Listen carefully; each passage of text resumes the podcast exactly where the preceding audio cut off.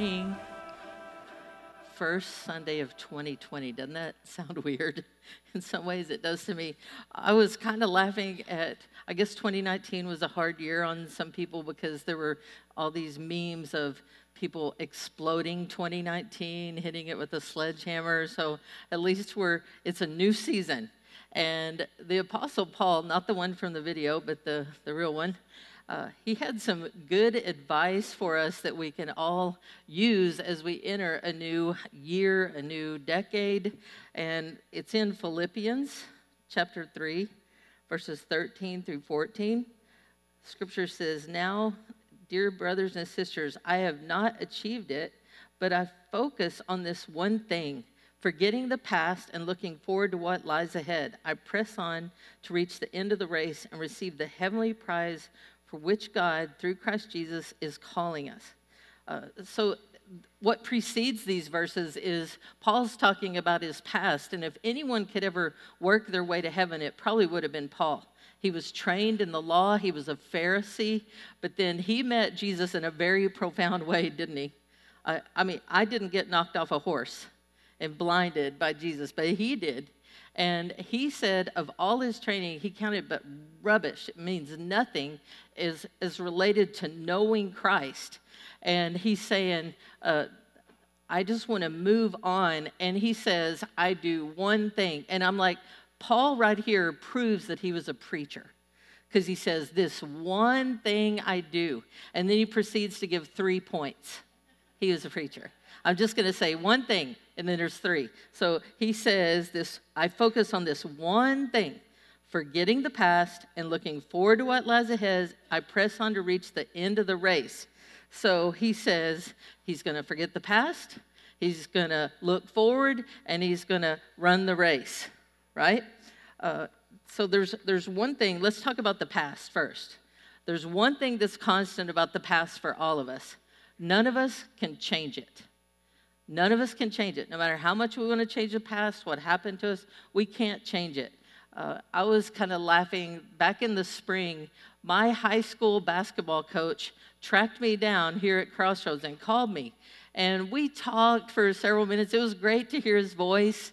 And he's joking. He's just as funny as he always was.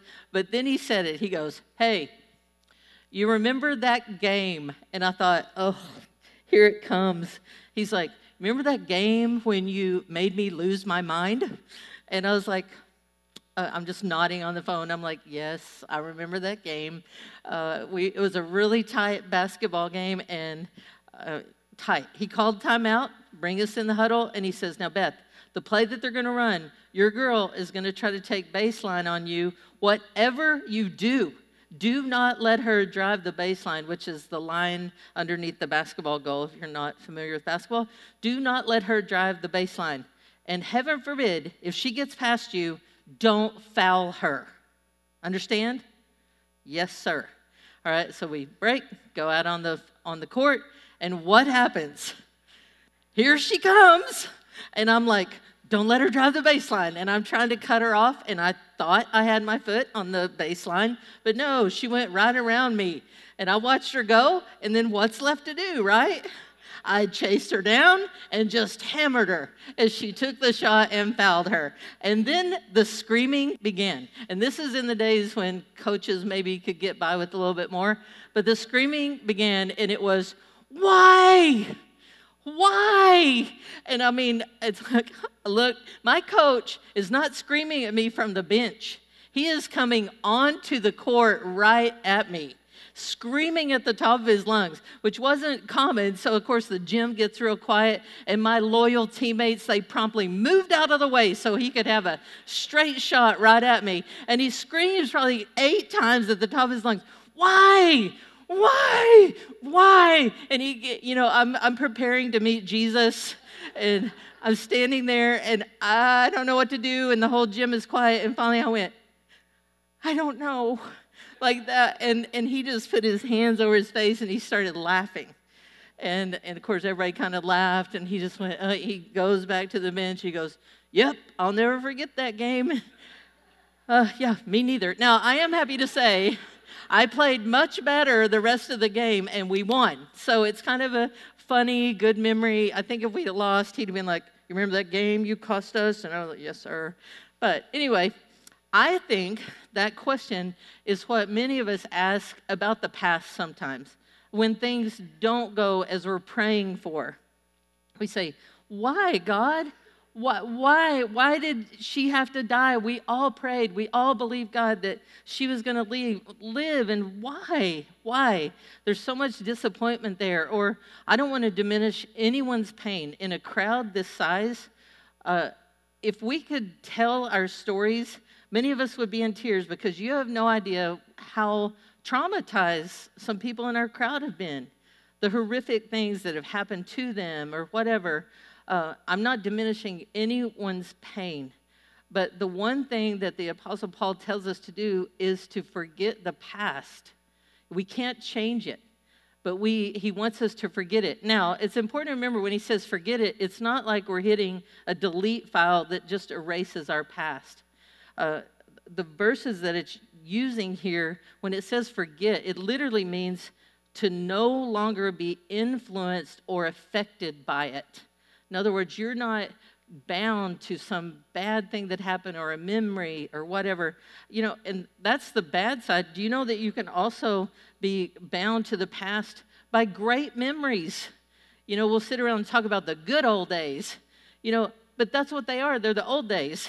They're not what's, what's happening right now. Uh, maybe there's something you really miss, and uh, whatever it is, we, we can have accomplishments or whatever. We miss those days, so we keep being pulled backwards.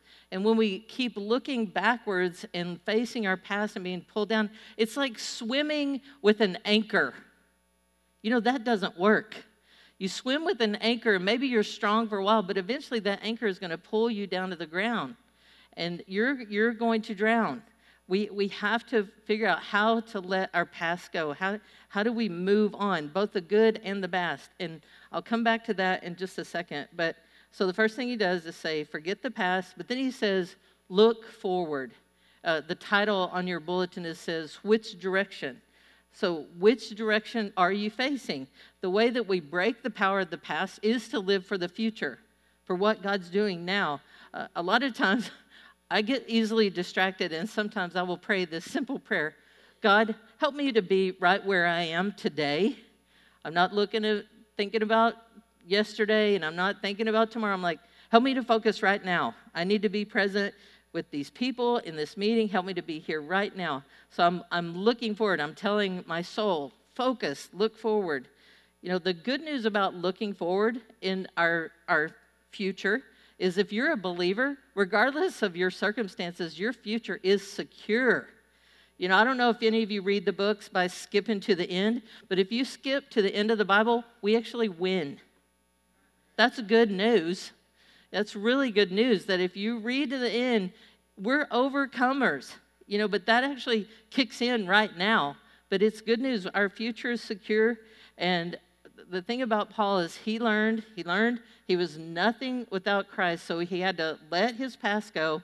And in these verses, in these chapters in Philippians, he's talking to the church at Philippi. He's saying, Nothing matters other than knowing Christ. And he's saying, I want to know you more. I want to be complete in, in you. In fact, he says, I want to achieve perfection. But he says, nobody's perfect. That's probably where we get that saying, nobody's perfect. Are there any perfect people here today? No, we all, not, we all play, right? None of us are perfect. And he's saying, I, I'm not perfect, but yet I am forgetting the past. I'm looking forward to the future, and I'm going to learn everything about Jesus. I want to know more about Jesus. I want to know who I am in Him. And I'm, I want to give you a commercial right now, a free infomercial here at Crossroads Church. But do you know that we have developed a ministry right here at Crossroads Church to help you deal with anything in your past, but specifically to help you discover who you are in Christ? And it's called Life Ministries. You may have seen it advertised. You may have thought, ah, I'm not going to do that.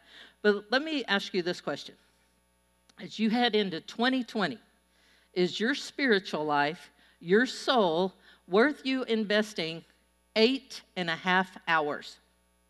That's it, eight and a half hours. Is your spiritual life, your soul, worth you investing eight and a half hours? Let me say, this means yes, This means no.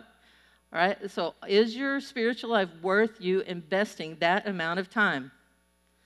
It, it is. It is. And it's easy to go through. There's two classes, life courses, two classes. They'll be offered three times for you to take them live. They start in two weeks, right in that room over there. It's called the Hub. Uh, they're one hour in length. That's your two hours. If you just can't bring yourself to do that, they're going to go live on our website. You can sit in your sweats and watch them at home, knock out the two hours, and then after you do those two classes, then you've met the prerequisite to come to a one day conference that's only six and a half hours. And here's the truth one of those hours, I decided to count it because you don't get to leave, it's eating. It's eating. We can all eat for an hour and take a break. So it's really seven and a half hours, but you're here from 2 o'clock in the afternoon till 8.30 at night. Now, there's been a few people already go through this. So if you've gone through Life Ministries, hold your hand up high in the crowd. Now keep it up. If God did something and blessed you and taught you something, wave it like this. Now, everybody look at the people that are waving around you because you don't have to ask me. You can go after anybody with their hand up and say, Tell me why I should go. Right? Uh, and I think the proof is the proof is in the pudding. I don't know where that came from, but the proof is in changed lives, lives that are affected by God. I can't. I wish I could pay you all to go, but I can't. But I can try to compel you to go through that program. And the, the first Sunday that'll be here is March 29th. You can mark it down. Six and a half hours, March 29th. You have until March 29th to watch two classes online or attend them in person right here. My preference is that you come in person so I don't have to talk to an empty room there. That's selfish. But I also think something happens when we gather, all right? So, so Paul tells us forget the past, learn to deal with it, uh, face forward. But then the third thing, and it gets better, this one I get really excited. He tells us to run the race. Now, I'm not fast. I've never been a fast runner. In fact, same coach in one game, uh, we were playing a team that they won state in the sprint relay. Can you say fast? These girls were so fast. And they got the ball, and I'm like, oh, they're about to go on a fast break. I better get back. And I remember taking off running as fast as I could. And I was, as I was running to cut the ball off, those girls went by me so fast, I think my hair blew forward. There was, and I remember going, whoa, they're fast. And my coach started screaming, Beth. I got yelled at a lot. I turned, Beth, run, run. And I could, I could, that time I shouldn't have done this, but I laughed. Don't laugh when you're in trouble and your coach is screaming you, but I laughed, but then I said, I was running. I was running full speed, as a matter of fact, and they just they were so fast. So here's the good thing about this race that Paul is telling us to run. You don't have to be fast. You just have to be willing to run. You know, and no matter who you are or what you're doing, do you know that you have a race to run? You have a mission field, you have a ministry, and you may be saying, I'm a stay at home mom. Great. Your mission field are your kids right now and all their friends and all the other moms you come into contact with. Or maybe you work at the bank, everybody that comes in, maybe you're a teller. You are God's missionary right there at that bank. God has strategically placed you right where He wants you. And we're supposed to bring the life of Christ there, and we're supposed to run a good race. And I love it. And I want to ask you, how's your race going? How's your passion level? Are you passionate about things? What are you passionate about? See, I'm passionate about several things. I am really passionate about young people, teenagers, uh, completely selling out to God and realizing that He can use them right now, that they don't get a junior Holy Spirit, they get the Holy Spirit, and He wants to equip them. Most people that accept Christ do so before the age of 18. So we need to get our kids on the mission field, right?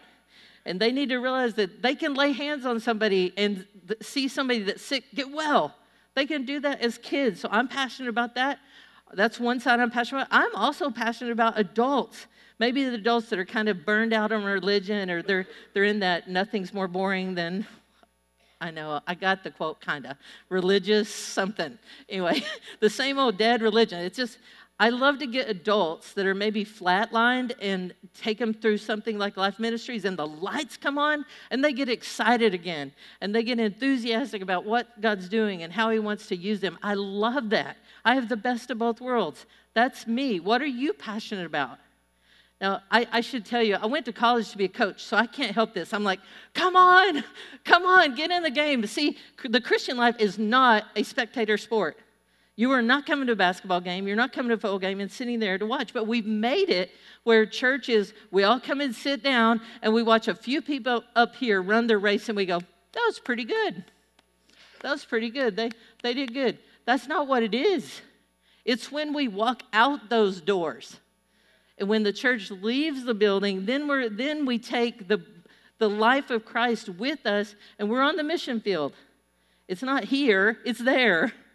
So, how, how are you doing? Are you racing? Are you in the race? Are you using the gifts and talents that He's given you and affecting the people around you? I hope you are. If you're not, I hope I'm trying to wake you up today. Uh, see, this isn't the nine o'clock service. You should have coffee by now.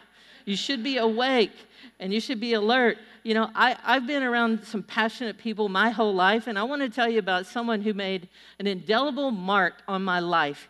And he did so when I was a college student at Oklahoma State. I went to a Bible conference, and one of the speakers was talking about living completely sold out for Jesus. And I was like, I want to do that.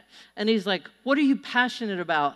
And I'm like, What am I passionate about? You know, I was passionate about reaching the girls in my sorority, and I had a lot of passion even back then, but he just kept talking what are you asking God for? What are you believing God for? And he began to tell the story. He was believing God for Africa.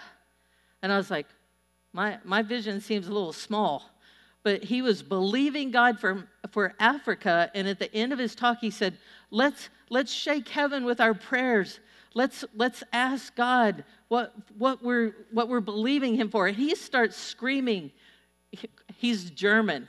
So he starts screaming, Give me Africa, give me Africa. But in his voice, it sounded like, Give me Africa, give me Africa. And he gets louder. He's just screaming, screaming. I was supposed to be praying, but I got to tell you, I'm watching him like the whole time thinking, I have never seen a man more consumed with a vision you know, give me Africa, give me Africa. And I know I eventually started praying, but it just, that night changed me.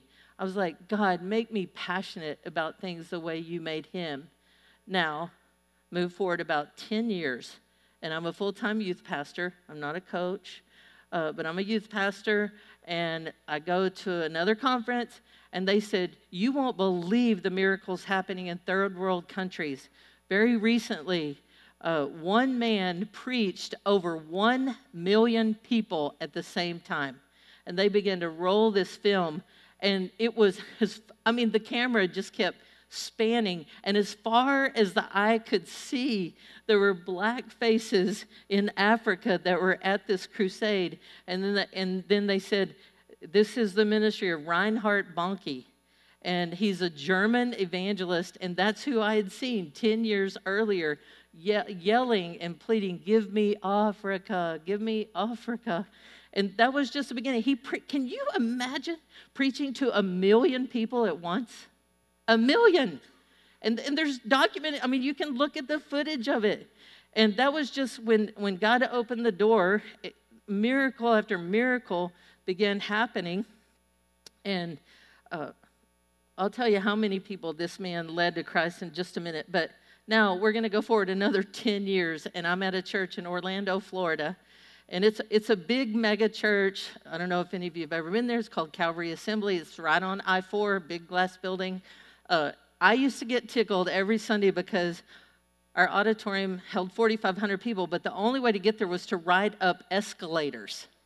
And I always felt like I was sinning when I got on the escalators because I'm like, I wonder what Jesus would think of our escalators if he would think if he would try to clean out the temple by get rid of those escalators but i had to ride them to get up to, to the service so ride the escalators in and we prayed in a room off of the auditorium and I was back there praying right after I went to work there, and uh, somebody came in, and I, I kind of, I wonder who that is, and didn't look, who was right behind me. We finished praying, and my senior pastor at the time said, Beth, have you met Reinhard Bonnke?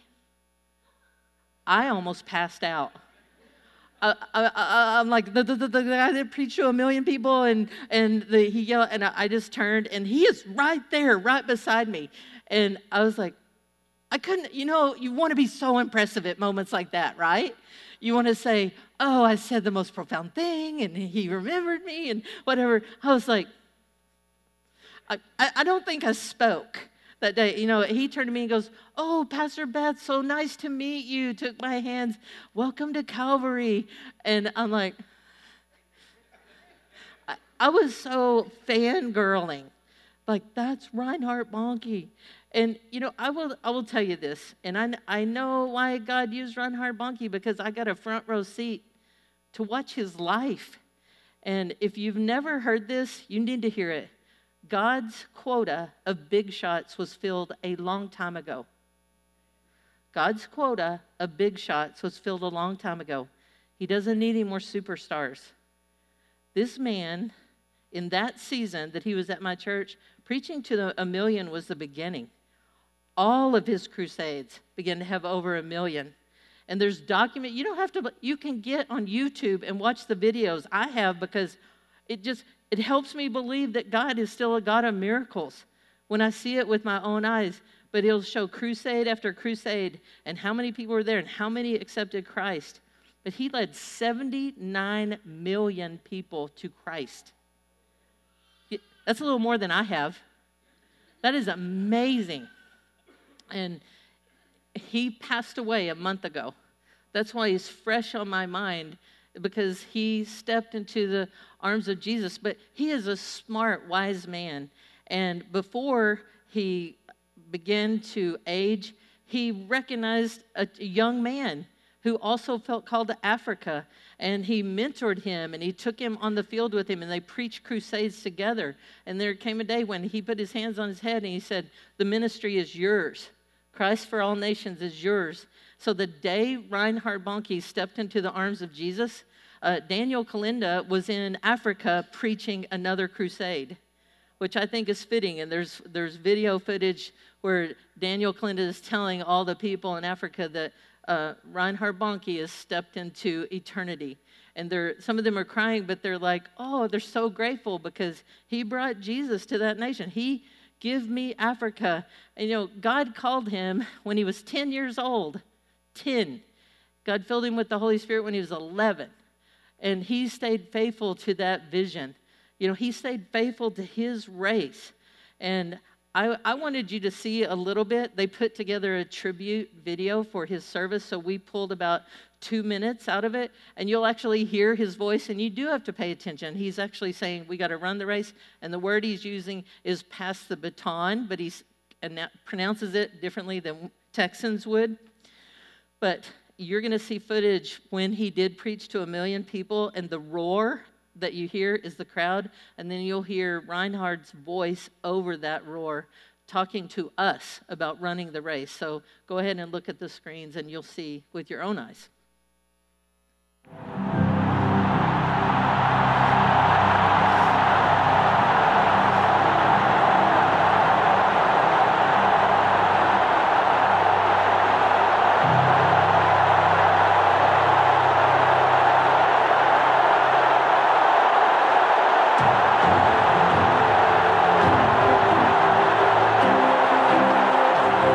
Look in the mirror. The Great Commission is for you. If you belong to Jesus, God is preparing a platform for you. He will gather your crowd, great or small, from one lost soul to a desperate crowd of millions. It does not matter. The message is the same. If you know Jesus, you know it as well as I do. We are running stride for stride now. Here is the button. Take it and run your race. Christ is striding through the earth. Mere religious forces have no answer for him. He is our message. Scoffers say, why does the African harvest not happen in Europe or America? I say, why not in Europe and America? The ground is never too hardened. Africa, for two centuries, did not yield a harvest, though the noblest of God's servants sowed the seed there. The dark continent became the graveyard of Christian workers, more difficult than America or Europe today. But in our time, we have seen the tide shift, as it has also shifted in South America and the Orient. If the tide can shift there, it can also rise like a great tsunami to overflow America and Europe once again. I believe it. Dare to believe it with me.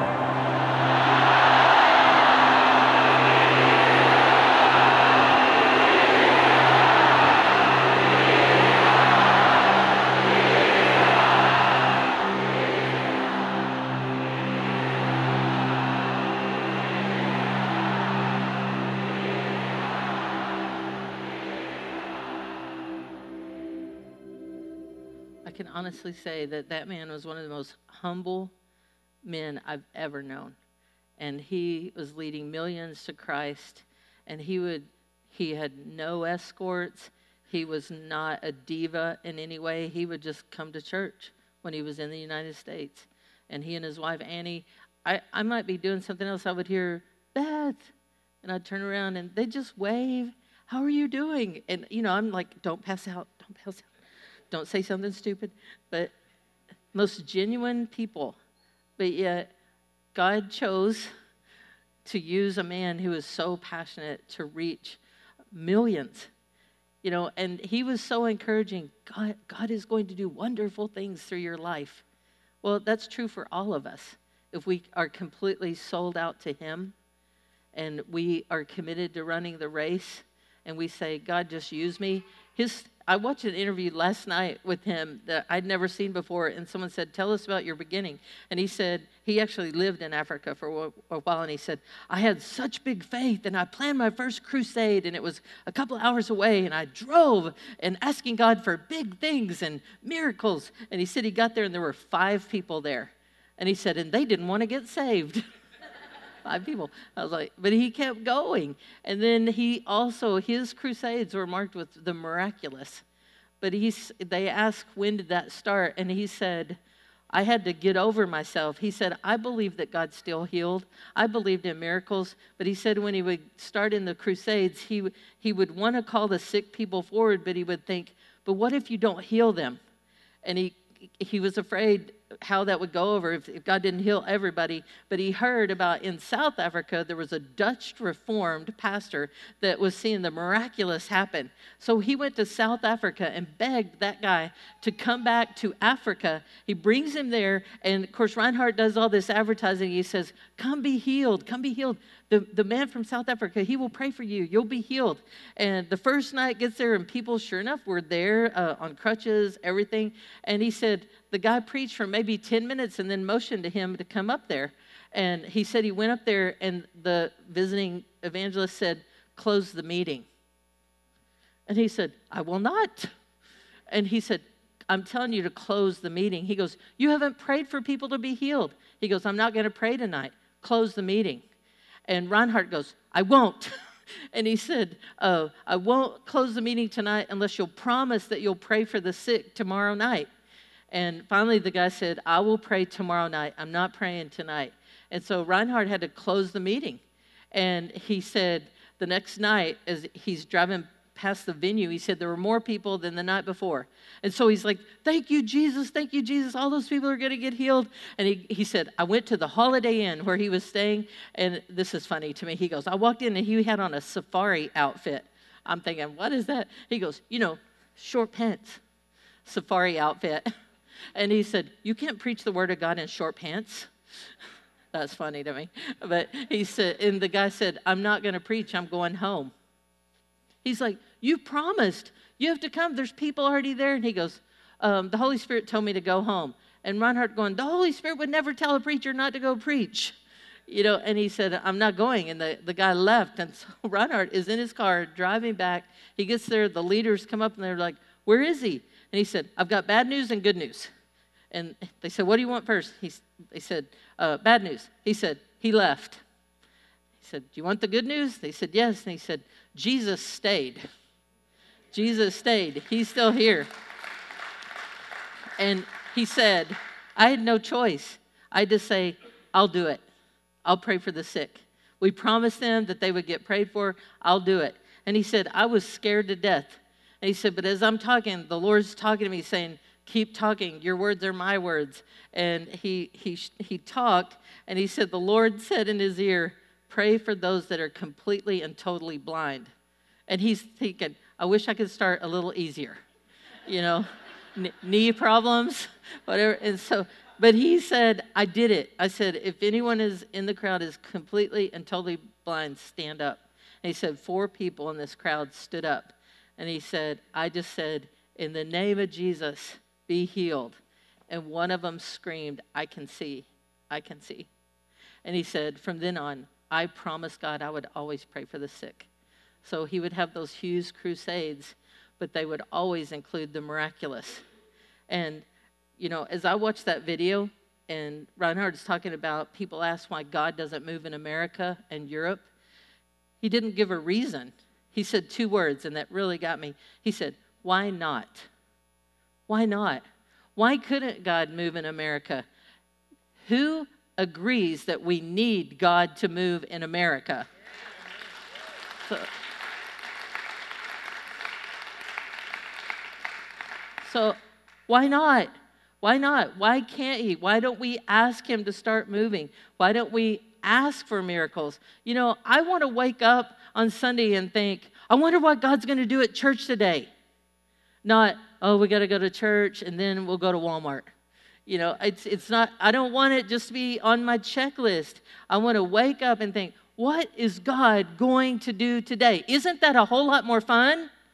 You know, than, wow, I hope Pastor Darren, Darren has a good sermon today. No. God, what are you going to do today? What are you going to do today? Or even when you go to work, God, how do you want to use me today? Who do you want to bless through me today? Who can I share your love with today? You know, it's a different way of thinking, but why not? Why can't God's tangible presence be here with us? Jesus is the same yesterday, today, and forever. He still heals, He still does miracles, He still saves, uh, he still wants to move in people's lives. So why don't we let him move this morning? Why don't we let him move this morning? So I, I'm gonna I'm gonna ask you just right where you are to close your eyes. Just close your eyes and ask the Lord, where am I with you? You know, you could be in this room and you've never given your life to Jesus. That's the greatest miracle that'll ever happen. You know, if you're in this room and today you want to give your life to Jesus, could you just slip up your hand so I can see it? Because you can meet him today. All right? So we're, we're just going to, right where we are, we're all just going to pray this prayer out loud for those that raise their hand. Dear Jesus, thank you for praying after me. Thank you for saving me. Right now, I give you my life. Thank you for giving me a fresh start a new beginning. I choose to enter your kingdom because you purchased my life on the cross. Thank you for saving me. That is the biggest miracle. But I want to ask you, as you're sitting there, what miracle do you need today? Maybe you need to be healed emotionally. Maybe you need to be healed physically. You, you're in chronic pain. Maybe your knees hurt, your back hurts. You have pain. You don't have to live in pain all the time. God can touch our bodies. Maybe you got a diagnosis. Maybe there's a broken relationship, but you know you need God to move on your behalf. If that's you and you're asking God to touch you and you would like, like a miracle in your life, I'm not going to embarrass you, but I want you to stand to your feet so we can pray over you. So if you need a miracle, just stand up right where you are. And sometimes our embarrassment, our desperation factor has got to exceed our embarrassment factor. But you want God to do something in your life today.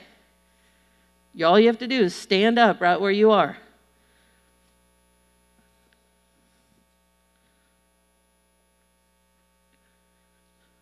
As you're standing there, just surrender to Him. It's not me doing it, and it's not you doing it. It's the power of God. So, right now, Jesus, I ask for your power to come. I ask for you to touch everyone that's standing. I pray for physical healing right now. I pray that you would touch parts of our bodies that are not working properly and you would bring restoration. I curse cancer in Jesus' name.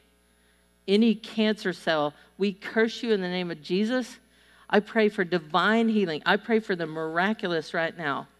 God, I pray against chronic pain. I don't care how long the pain has existed. God, I pray that it be gone today. God, I pray for our minds to be restored. I pray for, for your mind. We have the mind of Christ, so I pray that our thoughts would be your thoughts. Restore our minds. I pray for broken relationships. God, I pray that you would restore those. I pray for miracles.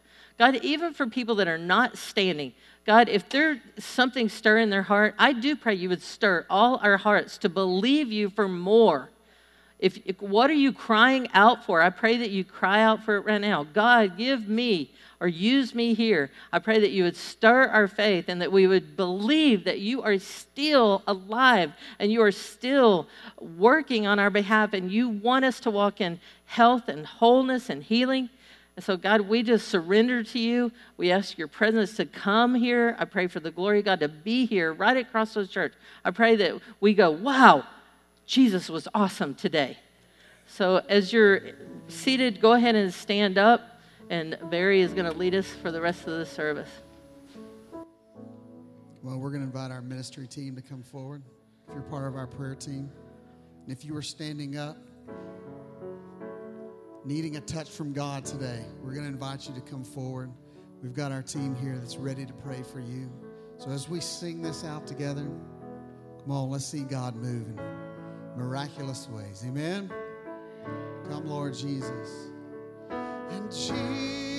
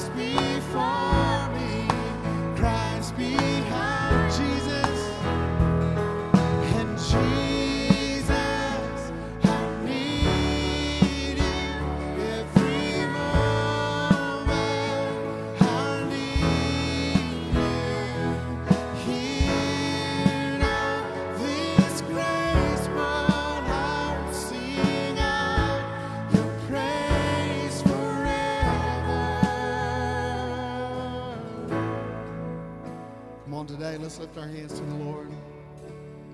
Let's receive a blessing from Him, a blessing for this new year. May you lay everything about the coming year before Jesus. Fix your eyes on Him and Him alone. He is both the author and perfecter of your faith. Yield to the story that He is writing in and through your life.